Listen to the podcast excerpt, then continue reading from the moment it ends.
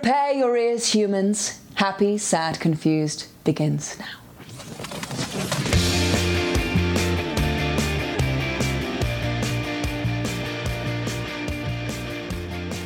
Today on Happy, Sad, Confused, Edward Norton returns to directing with his new film, Motherless Brooklyn. Hey guys, I'm Josh Horowitz. Welcome to another edition of Happy, Sad, Confused. Yes, very pleased to say that the great Edward Norton, first-time guest on Happy, Sad, Confused, is here today talking about his latest passion project. He has written, directed, starring, God knows what else, the great new film, Motherless Brooklyn. It is out in theaters right now. But before we get into all of that, I should mention there's another human being in my office. It's Sammy. Hi, Sammy. Hi. She's back 2 weeks in a row. I know. This is exciting Springsteen, for me. Sammy. And Norton. Ed. You said Edward like when you introduced. I know, but I didn't, like in my head I always say Ed Norton. Well, so I don't know. I think Ed Norton, I know you were a big Honeymooners fan growing up. Have you ever seen an episode of the Honeymooners? I'm familiar with the concept of Honeymoon. Well, there's a character on the Honeymooners called Ed Norton. So when I hear Ed Norton, I think of the character from the Honeymooners. Did he what did he call himself? Did he introduce himself like, I'm Edward close or I'm Ed? Close friends don't introduce themselves to each other. I didn't realize you guys were close friends. Well, that's nice. I didn't say that, but I will say it's interesting. I've talked to him a lot over the years. There was like a couple year period, like 10 years ago, where I would see him a lot. He was doing a lot of independent films. Incredible Hulk was out. So I saw him a lot. And then he doesn't work that much. You saw him like in friendly situations where he was being paid to be there and you were being paid to be there. Exactly. Like transactional. Like friendship. Transactional. Got it. But I'm saying, so there's a bit of a history there. And I always worry that I felt like I was talking to him in the days of when I had to ask him a lot about The Incredible Hulk. He wasn't happy. And that was a tense kind of situation, mm-hmm. It felt like at the time. So I was always worried he didn't love me or whatever. But I think we have a meeting of the minds now. Yeah, he was in here for a long time. We chatted over an hour. Wow. There was a lot to talk about. We talked a lot about his new film, Motherless Brooklyn, which is based on a best-selling book from about 20 years back. And it's an excellent new film. It's kind of a film noir set in the 50s. Edward is the lead character. He's surrounded by an amazing cast of actors he's assembled, including Bruce Willis and Willem Dafoe and Alec Baldwin, Bobby Cannavale, a who's who of New York actors. And it's kind of in the Chinatown, L.A. Confidential vein. Mm-hmm. Very kind of an old school film that you don't see made anymore. Certainly not the kind of film you see on the big screen anymore. So I would definitely recommend it. People should check it out, support it. And as I said, it's a bit of a passion project for him. He's been working on and off on it for about nearly 20 years. So whoa. Yeah. That's major. So yeah, we cover a lot in this one. And did you? I bet you didn't even talk about my favorite Edward Norton movie. What do you think it is? What is it? Do you want to guess what my favorite Edward Norton movie is? Is it Death of Smoochie? No, although I don't hate that. I watched it again recently. It's pretty good. Yeah. Do you want to guess or no? Everyone Says I Love You? Keeping the Faith. Oh, yeah. That was his last directing effort. He directed that 20 years ago. Oh, God. What a classic. I hope you went in depth on Keeping the Faith. Wasn't mentioned. Well, This is why you need me around. This is why you need your own podcast. Yeah, to get to what people really want. The KTF podcast. We want to talk about rom-coms from 20 years ago. I have some affection for Keeping the Faith. Yes, of course. Jenna Elfman, Ben Stiller. Yes, it's truly wonderful. Anyway, there's that. What else to talk about? You know what's out this week that people should check out? What? Honey Boy. The new the Shia LaBeouf movie. Your greatest love. I wouldn't say my greatest, but I do. Shia's up there for you. I have a lot of affection for Shia. I'm always rooting for him, and I'm so thankful that this movie is getting great reviews. He wrote it. He stars in it. It's his story. If it's playing near you, I heartily encourage you to check it out. If you heartily encourage it, we got to go. Well, I'm just saying. Hopefully it's going to be in the awards conversation. What else do you have coming up? Let's see. Other things you guys should check out. I had a lovely chat with the cast of Last Christmas, Amelia Clarke and Henry Golding. Oh, those are a couple nice-looking Brits. I guess, whatever. Yeah, you don't notice that stuff. Nope. They put a blindfold on me before my interviews now. But they were very charming, a lot of fun. So that interview should be up on MTV News' various social platforms very soon. Those are the big ones. Wait, who did I just do for Momoa? I did. That's right, Jason Momoa for Personal Space. Aquaman. That is the latest edition of Personal Space, which is kind of like my long-form chat series for MTV News. That's up. Great chat with him at a his favorite guitar store. Which everyone needs a favorite guitar store. What's your favorite guitar store, Look, Josh? If you watch the Personal Space, which you clearly haven't, in the first 10 seconds, it is revealed how I do not have any connection to guitars. So or music in any way. I mean, I like music, all right. Besides Springsteen, we talked only a lot. Actually, on this podcast, we talked a lot about Springsteen. You're going to mention it in every interview or podcast. He brought it up. Wow. I don't know if I well, okay. Had the publicist tell the publicist, okay, I have one request. Nope. What else to mention? Oh, there's going to be I'm chatting with the stars of Charlie's Angels soon. So guys, keep a lookout for my chat with Kristen Stewart, Elizabeth Banks, Naomi Scott, and the other star of Charlie's Angels that I can't think of right now. It's our first film, so I'm excused. I excuse you. Thank you. Look out for that. Hopefully it goes well. I haven't done it yet, but if you never see it, that means it did not go well. Hope they don't hear this first. Anything else on your mind, Sammy, we should mention? No. I'm pretty excited about Ed Norton. Edward. We're friends. I did walk by a couple times because you told me to come in here at a certain time, right. And it's now 40 minutes past that time. So I did walk by a couple times and noticed he was wearing nice shoes. So I didn't notice that. Yeah, that's why, again, this is why I'm here. So I think based on that, it's probably going to be a really good chit-chat. That's how you judge? By the shoes? Okay. Like this guy's got good head on his shoulders, good shoes on his feet. So you go from the top and the bottom, nothing in the middle. It doesn't matter. Right. Yeah. That's all you need. An interesting young lady. Everybody should check out Motherless Brooklyn, now out in theaters. And, of course, remember to review, rate, and subscribe to Happy, Sad, Confused. You gotta. The holiday season's coming up. It's the perfect podcast for the holidays. I've always said that, guys. Yeah. Without any further ado, here is Edward Norton. I was waiting to see what you were going to do. I said his name as it appears on his birth certificate. I'm respectful that way. Norton. What's your birth certificate say? That's private. Antichrist. Yeah.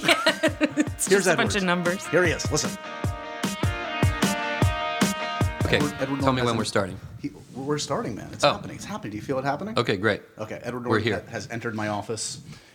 It's good to see you, man, as always. You too. Motherless Brooklyn is the film. Congratulations again. We chatted briefly in Toronto, but I'm thrilled that you made the time to have a longer chat about it today. Everybody should check this out. I was talking when you came in, like, you have been running around a lot. You've been you're the greatest advocate for this one, as you should be.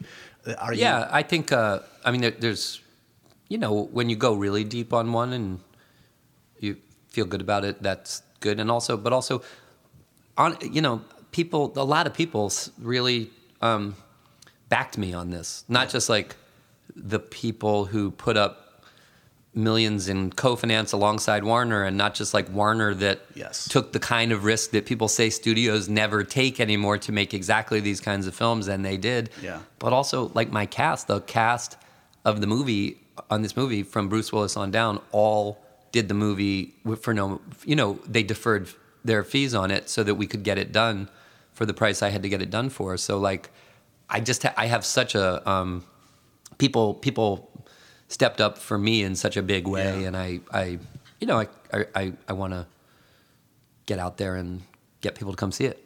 Well worth their time. It's now out in theaters. I mean, talk to me a little bit about. I'm curious. You know so many great filmmakers. You've worked with so many, and you're kind of like plugged in. I feel like to like the old guard, as it were. Do you show this film to? Like, do you show this to Warren Beatty? Do you show this to Jack? I mean, who's seen this? And do any of them give you notes? Not notes. I mean, I showed it to Sean Penn the other night, and he wrote me about the nicest letter I've ever gotten from an actor about anything. Like, it was really great. Yeah. One night it was sort of inadvertent. Roman Coppola is a friend of mine because he writes with Wes Anderson on some of the films I've been in, and anyway, Francis was in L.A., and Roman had mentioned the film to him, and he was. It's the 50s in New York, which is when Francis sort of grew up here. Right. And so anyway, he wanted to see the film, so I found a really good screening room and I was setting it up for Francis and his wife and Roman, and then Warren Beatty was able to come, but then Dustin Hoffman came, and Elliot Gould came. Wow. And Quincy Jones came, and Norman Lear, and Roger Deakins, the great cinematographer. And suddenly it was like, this is like a Vanity Fair spread. Yeah, it was like the OGs, yeah. Right? It was sort of like, and that was exciting, nerve-wracking, gratifying. And they must appreciate it on a number of levels, as you said, like Coppola, just that milieu, but also, as you know, this keeps being said, and it rightfully should be, that this is the kind of movie that we all grew up with, the kind of movie that we don't see made that much anymore. So it must be all the more gratifying to see somebody continue the lineage that they grew up with. I think and Warren, I got really flattering feedback from Francis in particular, and Elliot Gould, and but Warren called me the next day, and it's kind of thrilling, because he was like, look, I really been he goes, I admired it on just every level and blah blah. He goes, but I can't wrap my head around you doing this in 46 days, which is, that's sort of like movie inside baseball, but sure. But you know, for perspective, we shot Fight Club in 130 days. Right. And making this movie in 46 days was no mean feat. It was, I think most people looking at it sort of assumed that it was a 70 or 80 day shoot. Yeah. And, or a $70 or $80 million movie. Yeah. Yeah. And we, you know, in an era, I mean, I hope I can get Netflix to give me $200 million to age my friends backward at some point. Dream of any actor. Who doesn't want? I told Bobby Cannavale, we're gonna get our turn. We're gonna get our turn, Bobby. Yep. You didn't get aged backward in this one. I'm gonna turn you into a 12-year-old boy one day, Bobby. Yeah, but you and I, we're doing Stand By Me. Exactly. Don't think we're not, because we are. I mean, I would Marty's watch that. Beta testing the technology. It's so nice to beta test this stuff for you guys. Yeah, but we're gonna do it, and it's not gonna look like young faces on 70-year-old bodies walking along. It's gonna be good. I can't wait. No, joking aside, I think. But yeah, you work within the constraints you're given. Yeah, I think that it was great to feel like those guys appreciating it. I will say I'm nervous right now. I'm nervous because tonight we're running it at the Directors Guild, and who's going? Spike Lee and Bruce Springsteen are both coming, so I'm flipping out a little bit, because Bruce, there are things in the film that actually are inspired by there's a specific music cue that I said to the great composer on the film, Daniel Pemberton. Yeah. I said listen to Meeting Across the River on Born to Run, and that's the vibe I want in this cue, a sense of like people going to a meeting, yes, a dark meeting where they're over their head, right? You know, and I think Springsteen's that song "Meeting Across the River" is about as noir-y as you could get in a pop song, with the lonely trumpet, you know, intro, and this sense of like, hey, tuck this gun in your pocket, because we have to look like. We have to look like we're tougher than we are. Right. We're going up against people who are. You remember that line? That makes sense. You know, because this guy don't dance, and word's been passed. It's our last chance, and you know, it's like we have to go pretend we're grown up and tough and can deal with this. Front this. Front it, and that's like sort of when my character in this movie goes for the final big meeting at the pool with Alec Baldwin. I really wanted it to have that feeling of like I'm playing out of my depth, but I'm gonna go kind of tilt with a giant and hope I don't get crushed. You know, put yourself in the shoes of your mentor. What would your mentor do? Be that guy that you're supposed to be in the novel or in real life. Yeah, that's right. And it's funny because Bruce, you know, like long before MTV and the visualization of music, literally. You know, Bruce, I feel, I don't even know if we knew each other at this point, but literally, I'm trying to think what year. So in 2007-ish was the 30th anniversary of Darkness on the Edge of Town being released. Sounds about right. So, and I was at Toronto for some reason. Yes. Maybe I was shooting the Hulk or something. I don't remember. Yes. But in the Toronto Film Festival, yes, I think that's what it was. I think it was the summer or fall of 2007, and I was shooting the Hulk. Right. And they showed the documentary that they created about making Darkness on the Edge of Town, because it was the 30th release. And right. because I was up there, they asked me if I would interview Bruce on stage at TIFF. So I interviewed him, and we had this long conversation about the effect of cinema on his music, like about how much noir films and Terry Malick films like Badlands, which is the opening track on Darkness on the Edge of Town, is right. Badlands, literally, how much they affected him in his young life and created a sense of like landscapes. And I think, you know, Darkness on the Edge of Town picks up literally where Born to Run leaves off with right. Meeting Across the River, and becomes literally like a cinematic noir album. Those songs like, you know, Racing in the Streets and Darkness on the Edge of Town, and it's a very, very cinematic record. It is a record that feels like you're watching a dark, shadowy movie. I'll tell you why this is really funny. So literally on the podcast last week, it's crazy for me to say this. I visited Springsteen in Colts Neck, and I talked to him about exactly what you're talking about. No, come on, really? Yeah. Oh my God. He has this new film, Western Stars, that he co-directed, which has some very noirish elements too, by the way. Yeah. And our conversation was all about just the intersection of film and music in his life, and it's all the stuff, how Malick totally influenced him, and John Ford, amazing, et cetera. So amazing. This is a good twofer. If you just listen to the Springsteen podcast, that's great. Well, that's to me, you know. The thing that's beautiful in that to me is like, I think whenever I bump into people who deny their influences, I don't trust them. If I feel like people are trying to like assert their originality, we're all mining what we then I'm sort of like, what's your problem? What it means is you're insecure, right? Martin Scorsese, Spike Lee, Bruce Springsteen, the greats, their influences. David Bowie, they were the fastest to say, "Oh yeah, I'm just taking this and bending it through me." But they know that bending it through me means it's something wholly original. Totally. You know what I mean? Like, it's Bruce's narrative is the narrative of his places, but it's still affected by Roy Orbison and Terry Malick and all of these things. And Spike Lee will talk, you know, for days about the films he's referencing, I always think it's beautiful. It's like, I mean, I'm saying straight up, like, literally, I'm saying, in this music cue, I want you to evoke dark, Meeting Across the River, or. But you're marrying it with the specificity of the situation, and you're using a trope, an emotion, a feel, and you're marrying it something else, and it becomes its own thing. Yeah, and I think it becomes its own thing, and in a funny way,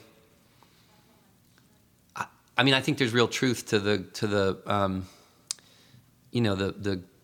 people who really think deeply on academically almost about stories and myths, and the idea that I don't know if it's Joseph Campbell or whoever says that there's really just there are a certain baseline of stories. And that we reskin them and tell them over and over and over again because we need them to stay recognizable to the world we're living in. So it's like honestly, when we did American History X, we talked about this overtly all the time. We were like, we're doing Othello. We are actually doing a Shakespearean story about a person brought down by rage, or Macbeth, like ambition, right? Yep. And when you're in school, they say, what is Macbeth's tragic flaw? Ambition. What is Othello's? Jealousy. Yep. What is Lear's? Pride. It's like, and we were like, well, what if you did a big sort of epic, almost melodramatic tragedy, but what's going to make that resonate now for people? And it's like, well, anger. Directed at the wrong people, and how does it destroy you more than the target of your anger? You know what I mean? And I think but you have to do that because people have to be able to look at the world that's in a story and say, wow, this is about me. Yes. This is about me. This does actually apply to me. And I think, to the point about Bruce, like, what is Bruce if not that? I grew up in the Route 95 corridor, literally between Baltimore and New York. Route 95. That's the landscape of his world. And you know, it was like, here's this person's, yeah, these are troubadour ballads. These have Woody Guthrie in them. These have Roy Orbison in them. These have all kinds of stuff, but they're describing the world we live in now. They're describing like highways and cars and semi-poverty and, you know, beach towns and all this stuff. And it's like, oh my God, he's writing about us. He's writing anthemic, epic ballads about us. Yes. And by the way, Radiohead's doing the same thing, but theirs is in the context of a digital age of information and the oppressive fracture of, like, you know, living in the modern world. Right? But still, longing to get out, to have an alien come and take you away. Yes, you know what I mean? So, okay, I want to backtrack a little bit just because it's a rare opportunity to have you for this kind of time and talk about a wide array of things. So, okay, so if you'll indulge me, the infamous big break year, you're about 27 years old, you have this amazing like triumvirate of films that come out within a year, Primal Fear, Everyone Says I Love You, People vs. Larry Flint. Yeah, those were, I feel like I was 25... Maybe when you started. When I was 25, 26, the summer that I made that stuff. I'm curious in the years prior to that. So you're in New York. You moved to New York after school, right? So you're here. You're doing theater here. Were those years of like uncertainty, or did you feel like you were on a path prior to the quote unquote big breaks? Did it feel like you knew where you were headed, or no? I knew what I was. Well, if I'm strictly honest, I didn't move to New York with a clear embrace in my own head of what I wanted to do. Yeah. Like, I didn't move to New York with a conscious thought of, I'm moving to New York to be an actor at all. It took me a long time to ever even say out loud to people, that's what I'm doing. You know what I mean? I was always moonlighting. Like, I was never... I'm going to do something more important with my life than acting. At one point I was... I literally... I had wild and crazy ideas about things. On the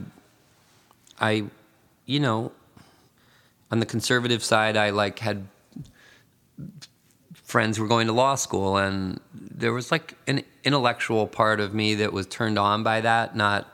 in a careerist sense, but my dad was a U.S. attorney. I grew up from when I was 8 to when I was 7 to when I was like 12. My dad was a federal prosecutor, and I sat in the back of the courtroom with my mom and watched his bank robbery trials and big federal tax fraud trials, and it was like, that was like the 70s in Baltimore. It was like The Wire. Yeah. I mean, there are people my dad worked with in the U.S. Attorney's Office who.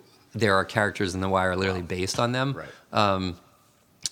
His trial partner was Kurt Schmoke, who became the first black mayor of Baltimore. And, to me, it wasn't like be a suit. It was like, it looked like being a fighter pilot. I was like, it was like, not even like LA law. It was something, I don't even know what it is in our current sort of pop culture legal framework, because I don't even know if we've seen. It was like what Preet Bharara became in New York, just like, holy cow, like these great crusading public defenders. Yes. Spitzer before he crashed out, and Eric Schneiderman before he crashed out, just like, I know, brutal, but I so there was a part of me that sort of was like, thought there was maybe something that was both smart and also high octane in that world, but I was absolutely not interested in going to school again. Right. At that time, I was interested in music. I didn't play music well enough to like, but I wrote. I was obsessed with Springsteen and with the Chili Peppers and I used to. I told Flea one time. Literally, Flea and I were surfing. We've been friends a long, long time, and he made some music. He plays the trumpet and bass on Tom York's track in this film. Right. But we've known each other a long time, and he was like, "When did we meet?" And I was like, well, we met, like, you know, at this place in L.A., blah, blah. And he was like, yeah. I said, but you wouldn't know. But the real place. Yeah, you wouldn't know this. But I was like, they played Toads in New Haven, mm-hmm. which was a bar club in New Haven. They played Toads in 88 or 89. Maybe it was right when John Frusciante had joined the band. So John was 19, wow. and I was 18 or 19 in college, and I went to see them play Toads. I think I want to say 89, but I can't remember when Mother's Milk came out. It was either right before Mother's Milk came out, or John had just joined the band. I don't remember. Right. But this friend of mine from San Diego was into punk and funk, and he knew, and we went to see them, and I remember after, like, they were hanging out at the bar, and I saw Flea, like, chatting up this, like, girl, college girl, sure. You know what I mean? And I remember looking at them and going, like, all these thoughts I had about, like, you know, because I had liked, like, the DC punk scene and Springsteen and all these things, and these kind of nascent little thoughts of, like, wow, could I ever, like, you know, be a musician or whatever? And I remember seeing the Chili Peppers at this club, and John was the same age as us. And he was like Hendrix, like, truly, that guy played guitar when he was 19 years old, right. Like a prodigy. So this wasn't an encouraging moment. You saw, oh wait, not at all. And also they were so, I mean, inked up and things, and it was just like, this is not a world. I am so fucking square. What am I even thinking? I'm wearing, like, a fleece, and you do not get into the Chili Peppers. You do not get into Chili Peppers wearing a fleece, like, and it was just like, but I remember having this very distinct thought of, like, how does a person even get to where they play music like John Frusciante and Flea are playing it at this age? Right. Like, how do you get to be doing that at our age? And what the hell world do you come from where you're incarnating like this whole vibe by this time? Because I felt so innocent. It conveyed to me this sense of, like, an exotic life of outlaw adventure. Since they were 5 years old. Yeah, exactly. It's like yeah, these people have been getting tattoos since they were 6, obviously, right? Time for your first tattoo. But what's really funny is, so I was telling this, and Flea was like, that's so fucking weird. He goes, I remember talking to this girl and being like, how's a person even fucking get into college at this age? So like, he was like, I remember thinking, like, God damn, like, these girls are so fucking smart. Like, where'd that guy get that fleece? Yeah. No, that I know was not being said. Flea in a fleece doesn't work. Probably still. Yeah. It looks a little weird. It just bursts into flames. Unless it's the same pink color as his hair, like, and then it's like, okay, it kind of works. At least. No, but it's like, I do think, like, you know, like, certain things probably I was like, I'm probably not going to be in punk rock. Right. Like, I'm not that authentically, whatever. But I didn't know. I went to New York kind of with a vague idea of that it was, like, full of adventure, and that it had a lot of what I was interested in, and I didn't really know what I wanted to do. Do you remember so jumping ahead past, you know, theatrical success, I know association with Edward Albee was very important to you, and then these film successes, is there, like, a welcome to the club moment where you feel like, I belong here? Like, is there, like, the, like, secret handshake at Nicholson's house where you're like... No. I mean, that's all much later. In New York, I thought, I think everybody... Most people, like, are not Bob Dylan and, you know, anointed at the Newport Festival when they're 20, right? That doesn't happen that often. And most people feel like their life is pretty half-baked. You're like, you're faking it. You don't know what the hell you're doing. You're drifting. You're looking for any fingerhold of that makes you feel good about yourself in any way, you know what I mean? And I think you're I hate to say it, but in a lot of ways in that time in life, like, what a lot of people are going through, I think, is realizing, like, that you're just going to have to do a lot of stuff that you don't like. Yeah.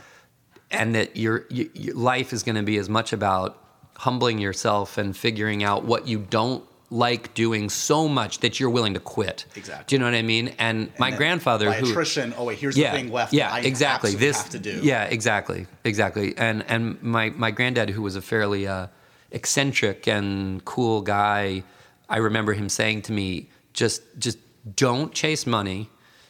Do the things you like doing as much as you can, but no, you're just going to spend time doing things. And when you realize this is not me and I don't like this, quit and move on. And don't be afraid to, unclip and not know what you're doing next and do it. And that did stick with me. That life is too short to go down these other paths for years at a time. Pursue and then have enough self-awareness to know I'm not that good enough and I don't enjoy it enough to make it worthwhile. The other thing that I would say in that period was, I think, an important permission that my granddad gave me and my parents gave me too, was that, but my dad was like an environmental crusader and organization builder. My mom was a public school teacher.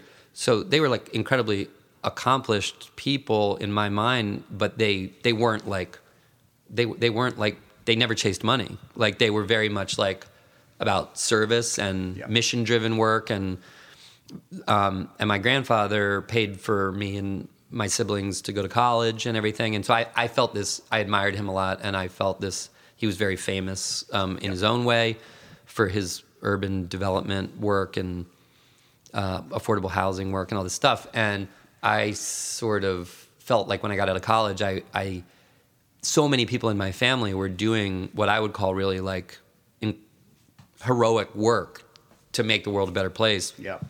And I sort of felt like part of me was like this little voice in my head that's like, I want to be an actor. I felt a little bit like I had to, like, oh, that's not why they paid for me to go to college, And I talked to my grandfather about it the week after I got out of school, and I said, I might want to do this, and he was kind of like, he was like, no, but he was like, and he was like, I'm 67 years old. I'm doing what I'm doing after a lifetime of trying to do well before doing good. He's like, I'm doing good now, right? But he said something to me like, you will, if you get good at a thing and you figure out what you love doing, you will figure out the way that you can be contributive through it, but don't he was like, up on yourself about pursuing what makes you happy. Yeah, don't he kind of was also saying don't martyr yourself. You know what I mean? Yeah. Like you don't have to martyr yourself. You don't have to martyr the idea of doing things that you're passionate about to the idea exclusively of giving your life to public service or anything like that. He was like, there's room and time to be very contributive once you figure out like what you're good at. And it seems like, like anybody that looks at your filmography and wonders like, wait, why is he not doing 3 films a year? That has their artistic sides to that of like not wanting to like, inundate an audience with too much of you, but it's also of like balancing these other efforts. I've interviewed you where you're sitting next to a Maasai warrior and you're running the marathon. Yeah, that's true. We did that. I forgot that. Yeah, so you found the balance. And after, if your output on the acting side maybe has decreased, you've kind of supplemented it with these other things that fulfill you in different ways. And, I don't think that actors are better for acting more frequently. Yeah. I really don't. I think that you start to get into what I would call like you're functioning more within the movie star commodity kind of frame, and I just don't think anyone whose work I've liked in any Bowie or Bob Dylan or Radiohead or Springsteen or anything, I don't feel like they're like. They're not dropping albums once a year. Did what was your first meeting like with Fincher? Did you guys click immediately? Yeah, but it's funny to me. I'm really trying to remember how we met. Was it first on Fight Club, you think? Or yeah, no, definitely. I'd never met him. I was like super astonished by Seven, and then The Game.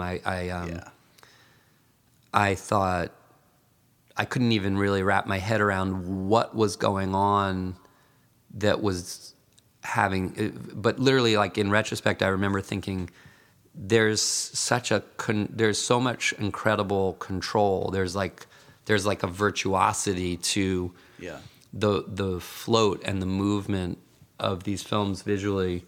They look so. I just thought they were really masterful. It's funny, masterful visual compositions. The cut image to image to image was just like it had an incredible sophistication and maturity and certitude. Certitude is a great word. Yeah. Yeah, and yet there's this anarchic spirit underneath all of it. Yeah, a sense of chaos, a sense of doom, like looming, like danger in the best sense, dread, and they were great. So I was a fan, but I think honestly, I think that I got word that they wanted to send me this book and script, and I feel like maybe we talked briefly on the phone, and he said, read the book first, right? And that I did, and then my recollection is that we talked on the phone again, but I feel like I want to say that I think maybe we met at the Newsroom Cafe on Robertson, where the old New Line was, Because he'd done the Seven with New Line, or whatever. Yeah. I feel like maybe I met him at the Newsroom Cafe. Did you immediately? I mean, I've interviewed him a few times, and I acknowledge how lucky I am because he doesn't do a lot of press. But I did a thing with him recently for Mindhunter, and I'm just always struck by like how funny he is. He's so funny, yeah. Like he has. But the thing I do remember is that the first real conversation I had with him was about the book and. There was a little like get to know you kind of thing, but I basically remember saying, "It's really funny, like, but you want it to be funny, right?" And he was like, and he goes, "Yeah, that's the whole point." Like right. He kind of looked at me like, "Duh," like, dude, we're not like, doing it. Yeah, he's like, and I kind of feel like the delight of the first time I met him was realizing that he was sort of like. Dude, you don't think I take myself seriously, do you? You don't, which of course he does, but his vibe was so irreverent, and so, self-mocking and mocking of everybody else, and I mean, like nobody's ever called actors meat puppets with more affection. You know what I mean? It's like nobody, only Fincher can. He's my favorite. Yeah, like he's like, he gave me the best note I've ever gotten is from a director. What's that? Because I was running along in the wingtips and the underwear and something, and I probably did something that was like a little borderline like John Turturro in Miller's Crossing or something, like a little bit, little bit Harold Lloydish. Anyway, he just walks up. He kind of comes over to me and he goes. I'm thinking a little less Jerry, a little more Dean, and I was like, oh, yeah, that's it. That's the movie. Like it's just toggling between those two things. And he's just very he's super crazy, technically talented, but he's got a great, annoyingly great feel for a line reading, he's a very sardonic, very funny dude, and yet you've only worked together once. Have you come close on anything else? No. I mean, I check in with Fincher and get advice from him or bounce things off of him with like regularity. I don't think I've ever done anything I creatively. And not asked him for a gut check. Gut check on certain things. And he's super generous with counsel, with discussion of technical stuff. He's always the guy you want to call if you're saying like, hey, am I crazy? Is there degeneration between this and the transfer to this, and how do I mitigate that? You know, I mean, if you want to know, like, that's a good, hey, how do I not let someone else botch the hard work we've done? What are my checklist of must-dos? He's the guy, like the guy to call about any such thing. So on the flip side of a different kind of a person, the Brando that you met and got to know on the score was, it seems to me like a Brando that was kind of like maybe, I don't know, you tell me, but disillusioned with acting a little bit, kind of over the business, overacting. Was it heartening or disheartening to sort of see what his attitude was about... No, I don't actually think that. I think that he probably, I think that phase was a long way in the past, and that he was, when I knew him, he was honestly at such an advanced age in life that I think he had long ago let go of even his own, you know, resistance to it. Got it. I think he was in a very... a little bit more of a Zen place. Entirely. I think other things in life had buffeted him so hard that that he was actually quite... He was in a very gentle place of, it's a gig, and it's a gig, and he... Bobby, as he calls De Niro, like, you know, as getting to do it with him, and he and I knew each other. I think he was in a... he knew he was with friends. He was relaxed. I found him to be I actually didn't like later, as I often don't, the narrative that was created. Right? Yeah, the clickbait horseshit that, like, people want, taking his pants off, being crazy. It's like, what are you talking about? Like, the guy was an old man, and he was hot, and he was aware that he was going to sweat through his suit. And when he checked in to see if the lens size was, then he was going to be cropping him, he thought, I should take my pants off so that I don't oversweat my suit. It's like, it was like conscientious. It was like knowing. It was like unself-conscious. Not nutty, like not even eccentric, like really practical. You know what I mean? And he doesn't even learn his lines. He was nearly 80 years old, and he used this ear mic system. And what happened was, like, 3 takes in, he would, into his microphone, he would say, Anya, I got it, you know, and then he was there, and it actually was an accelerator. And in many cases, Bob, who I love, took much longer to get to his own kind of comfortable relationship with the text than Marlon was. Marlon was fluid and effective and improvisational, and in fact, I thought that in some cases the things that people ended up saying caused friction between him and the director and everything. I was like, Marlon was just he was exploring a variation on the character that honestly was... It was maybe just not what was being expected, because he was playing with... trying to elevate the material a little. And actually, to be totally candid, I thought what he was doing was exploring kind of a closeted homosexuality in the character that maybe was in love with De Niro a little bit. Oh, yeah, there's a flamboyance to that character. Yeah, yeah. And a little bit of a Truman Capote in it. And that maybe...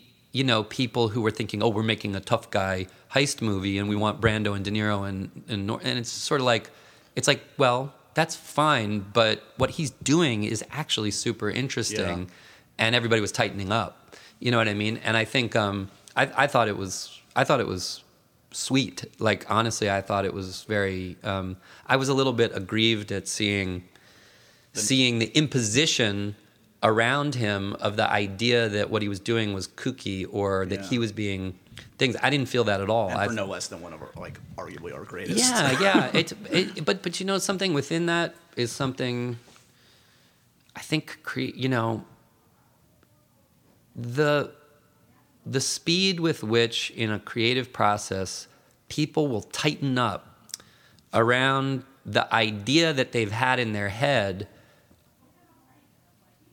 People have videotape in their head of the way things are going to go, and they often go on tilt when what shows up and what happens doesn't match that videotape. Right.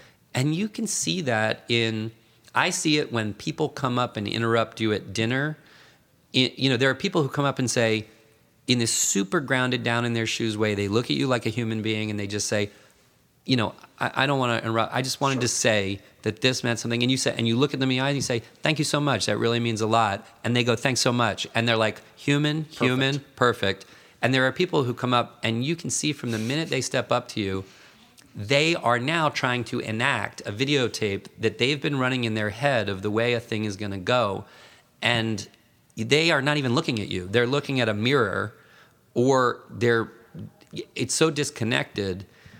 But the creative expression of that is that, and by the way, Fincher used to tell me, like, he was the best, as well-planned and prepped a director as you'll ever meet. Sure. But he was always like, you plan, but you be prepared to deal with what is actually going on the day. That right. is the nature of the gig. And you can hedge it, but there's going to be something that you just got to roll with. Yeah. And I think the sad thing is when there's incredible discovery available within that unexpected and people tighten up around it instead. And I think there's famous stories of that with Brando and Eva Marie Saint and The Glove, yep. one of the most famous like improvisational moments of acting lore. But you know, when I was making Motherless Brooklyn, I'm directing actors that have been career inspirations for me, like Willem Dafoe, yeah. right? And Willem, we in the scene where we're in the Washington Square Park at a protest, and then I follow him down the path in Washington Square Park in the late afternoon sun, and I'm questioning him, and it's a long shot where he's talking, and he's disgorging this huge amount of text, this kind of furious diatribe, right? Right. And Willem's been practicing it because he's been walking up and down in the park. And if, like, you ever wanted to, like, comment, New York, no one noticed. Like, Willem Dafoe is going up and down practicing his lines, and no one noticed. Like, they're like, a crazy guy is muttering to himself. Or they're just going, oh, Willem Dafoe, I love him in the Worcester Group. That's about what I expect Willem Dafoe to be doing. Yeah, exactly. But anyway, we get toward the end of we're getting toward it, and the truth is I've run out of time for the stuff with Willem. I've spent too much time doing other stuff, and the light is falling, and it's that classic thing where you're looking at the time and the amount that he's supposed to do and that we're supposed to do, and I went into a tightness. I my mind starts going, I'm not doing this to Willem Dafoe. I'm not going to be that director, that actor who goes, sorry, Willem, we just have to really hurry, and we have to do this in a couple of takes on a Steadicam and everything.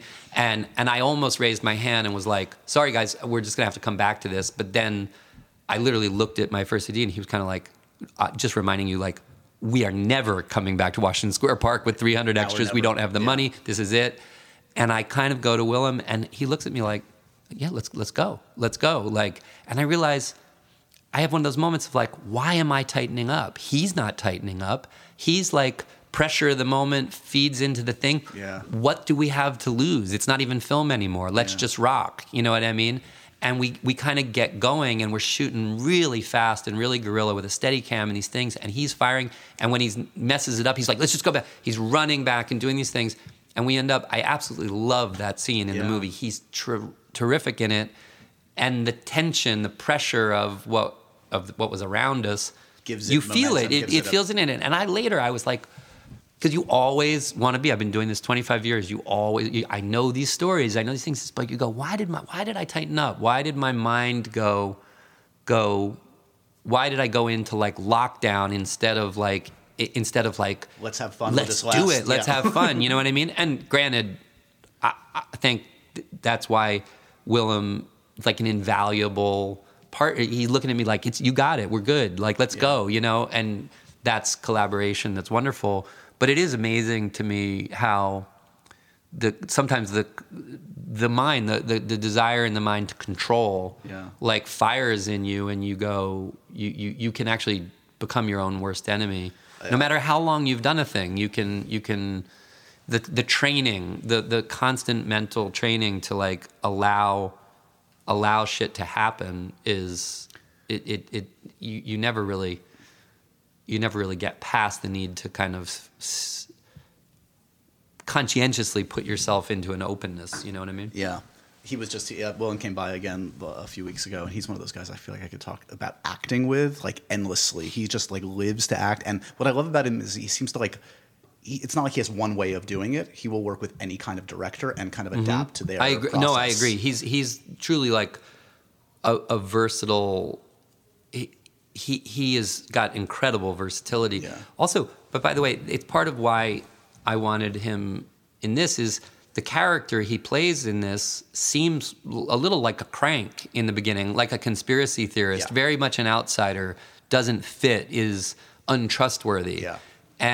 But by the end, you realize that he's actually sort of like Obi-Wan Kenobi. He is the Jedi in rags, who really does know what's going on and is himself very powerful with the Force. Like literally, he except like Obi-Wan, he is the one who has sacrificed himself. Pariah, that's kind of But he has actually cared so much about other people and about goodness and morality that he is the one going down, to Darth Vader's sword to protect others. And Willem, there's not a lot of people who have that straddle, who have that sort of thing that can disturb you a little, but then that deep humanity, And I think Alec Baldwin has that in his own, a different thing. I wanted someone who has a lethal capacity for charm and persuasion and intellectual, seductiveness, and then also, the gene of a real bully, a real, genuine, the guy that you terrifyingly intimidating.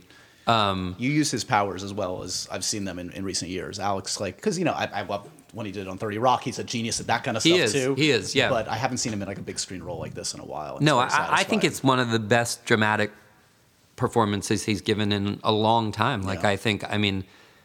Which never... A lot of us, when I was sitting around the winter before I had this all together and I was talking to Bennett Miller and, people who are really great directors, friends of mine, and I was sort of like, what about, I think, and this part I was saying, what about so-and-so? And other people were like, what? Why are you even debating this? It's so obviously Alec. You realize the rest of the culture will say stupid stuff to you, but he's already so kind. It's like no, man. Strip away that baggage for a second. No, Glengarry Glen Ross. Yeah. Coffee is for closers only. It's an iconic thing, not because it's a great line, but because he slams you into the back of your seat. Yeah. And he has that. He also has a theater actor, a Shakespearean actor's command of language that in this film he gets just full-throated. You really get to see him open up into sixth gear in terms of the mastery he has of language. He is so...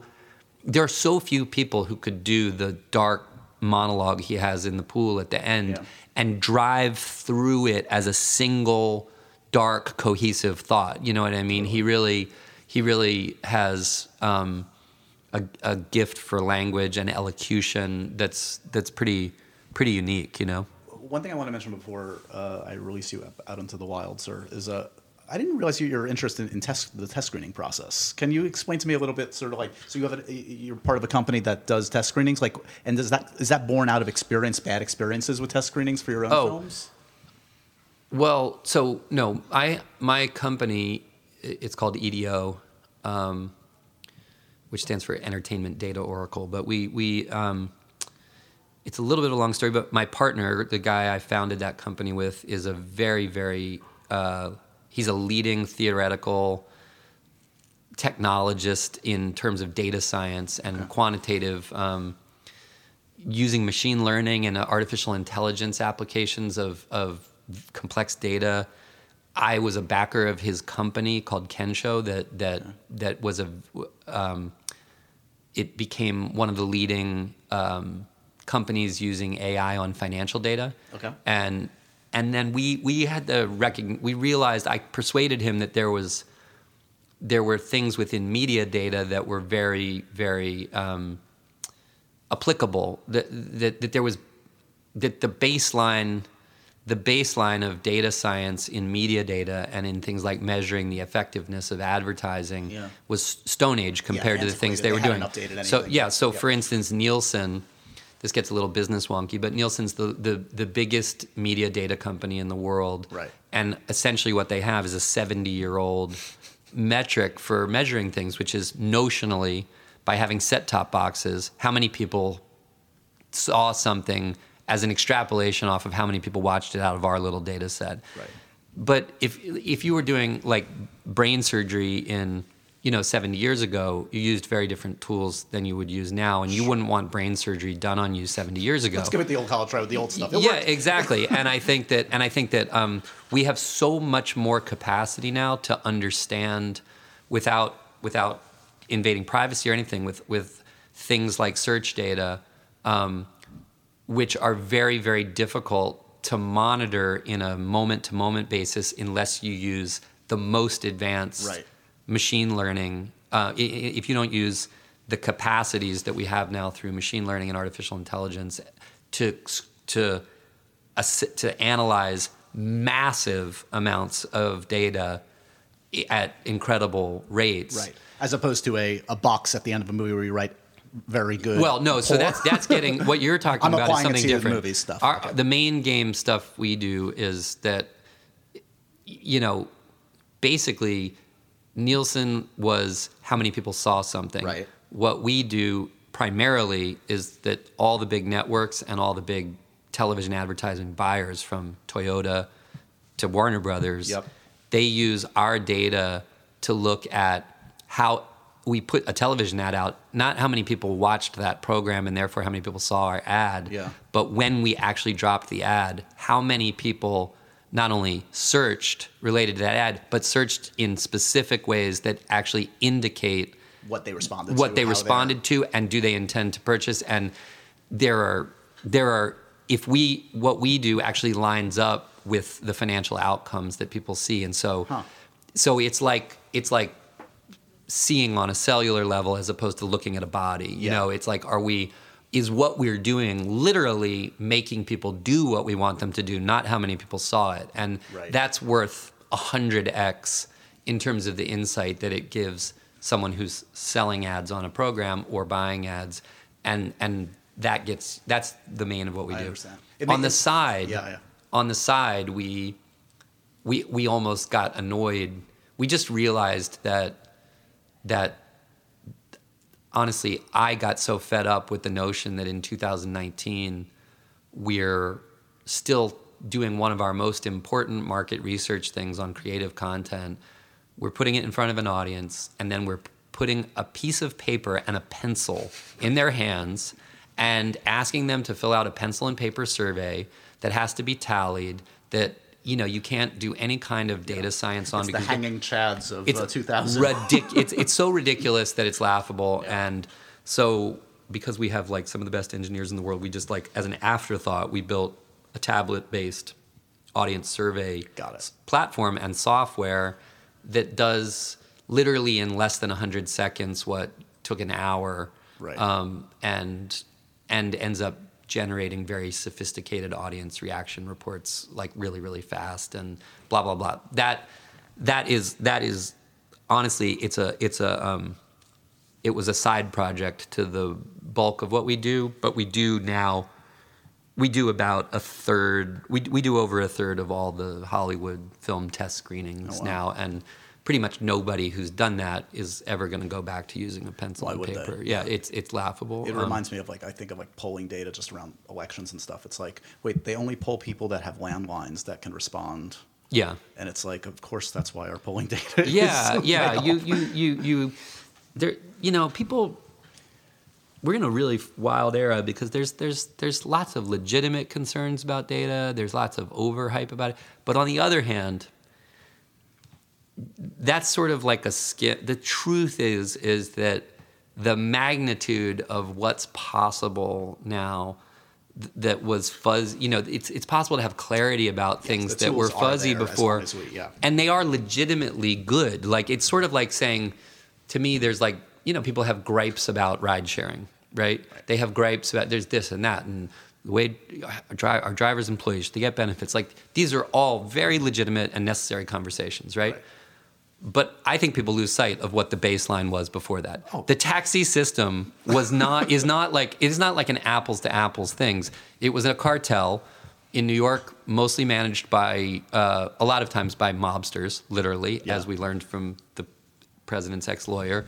You know, and B, it was like, it was the most insanely anti-humanist, like, treatment of drivers ever. Like, these people, you know, no one owned their cabs. Right. They were $200 in the hole when they got into the cab. Yeah, this black market for the medallions. Like, yeah, the driving like a bat out of hell, yeah. Horrible service, because they literally are driving themselves out of debt every time they get in the car. Yeah. They can't do less than a 12-hour shift. They have no equity in the cab that they drive.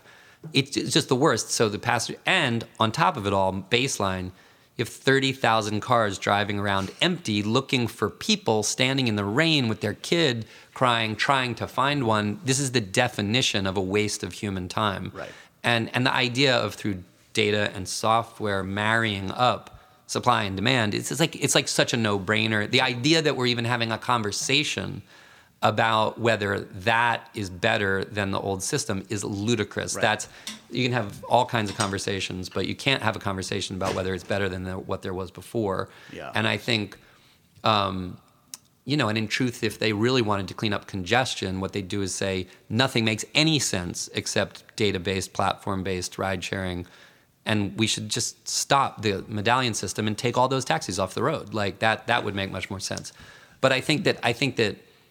It's like the legitimate concerns within the realms of data can't mask the fact that we're transforming the world. And by the way, this applies to conservation and tree. We understand like where we should plant trees because of data. We understand, you know, it's like you can't like discount knowledge.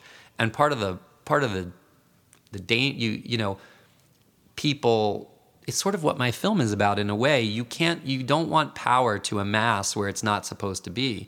And like this toothy conversation now, you know, I think to me, I'm like, Jack Dorsey responded the right way and Mark Zuckerberg responded the wrong fucking way in a big way. It's like you do not, you know, like this is not a nation that you own. It's a company. It exists. It is licensed by fiat from the population, the citizens of the United States. Yeah. You fucking owe this country your service and your loyalty, and or we should fucking delist you. You know what I mean? And it's like, if you can't open your mouth and say I care about the impact, you got a problem, like a big problem. And you are entering into the zone of Nietzschean will to power, literally. Like you are viewing yourself and this thing you've built and its financial maximization as a greater priority than the common good. And that is not fucking acceptable. And it's like, and those are like important conversations, you know? And I think the people in the United States should get loud and get toothy when people are hijacking what we call our system. You know what I mean? And I think but you know, you don't throw the baby out with the bathwater, and there's an enormous amount of good that's been realized through technology and data and all these things, and there's a lot of incredible opportunity for that to continue to get smarter and better and like make the world a better place. But right. You've got to hold people to account that are not using it in the right way. Yeah, ways. For how they deploy it. You know what I mean? So I bet when you walked in here today, you weren't expecting an hour-long conversation, not even to deal with Death of Smoochie at all. For me. I was admiring your discipline. That's the next hour we're going to cover.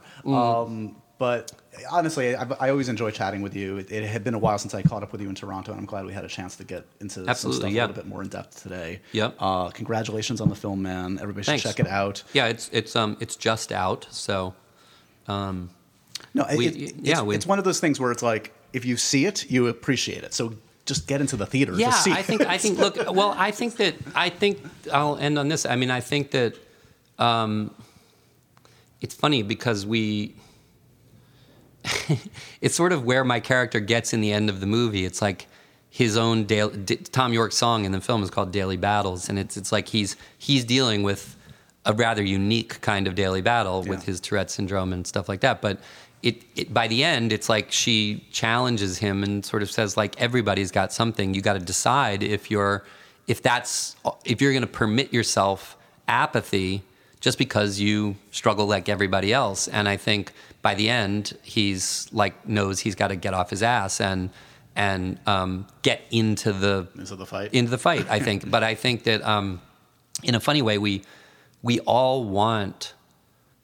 say we want like good art. We all say we want like great music and movies that make us think, and we don't all want like the fluff, a fast food burger and Xanax in a blender. There's plenty of that, and it's enjoyable. But it's its own thing. But I do think it is sort of that like, what do you get off the couch for? You know what I mean? And I think it's good to push yourself into the unknown. It's like it's good to go off into films that, because I don't agree with everything that Scorsese said about because I think the landscape of what's happening is full of incredible opportunity for young people. Sure. I think diverse voices are getting more opportunity than ever in the history of filmed entertainment, right? Of course, yeah. And that's just a full stop positive. And there's lots of young people who don't have the same relationship to like movies in a theatrical setting that we've had growing up, right? And so you can't like sort of, I don't think you can like bemoan the collapse of like society. It's not the end of the world. Exactly. It's also not the end of the world. Yeah. It's a change. It's change. But and young filmmakers shouldn't feel like they're stepping into a world of diminished opportunity, because that's just not true. At the same time, what is very true in one of the things he said is that in the corporate matrix that wants like stability of cash flow, literally, like wants like franchisee type stuff that can make very big returns very quick, right? And that has produced a system where, you know, the churn is so fast that films, even when we were growing up, like there were films that if they had a vibe, they would stay in the theater for a long time for an audience to get to them. You know what I mean? And I remember I was just talking to like a great producer about the era of like The Graduate. Now that's going back to our parents, but it played for 16 months. Yeah. You know what I mean? And a whole generation got to come and find it, right? And I think 2 or 3 weeks. Yeah, and so even on this film, we literally have been trying to do something a little unorthodox, which is not try to like spend money in a way that feels good, but is just going to blow apart any chance of ever making this make financial sense. We made the movie really cheap. We're trying to be really, really disciplined and know that like adult audiences are like loving the movie. Ken Burns's essay is really, it encapsulates a lot of the reaction that we're getting from grown-up audiences. They're really appreciating it as a fine meal in a way. But you do have to fight to keep it out there for people to see. And in a weird way, you've got to say to people, hey, get up and go. Like, if we want these things, when we see one or we hear about one, if it has the people that we go, hey, like this person never lets me down, then get up and go, because otherwise that window is just going to compress. And soon, I do think he's right. There's the chance that it just will become too tiring. It'll be too much of an uphill battle films like this one that I've made. The sun will go down on those being in a theatrical configuration. And I do think there's something special about that. I do think there's something still really wonderful about seeing things in that setting with other people, laugh with other people, feel it, get transported. And I think... I hope that we can still like motivate people to sort of like we're talking about in the film, just like go, yeah, I want to get out for these things because I want to see them. Yeah. You know what I mean? There you go, guys. The future of adult smart filmmaking is on you now. It's up to you. You have no one to blame but yourself, and I will blame you. Yeah. I will blame you. I'm with Edward. It's good to see you, buddy. Thanks. Thanks again.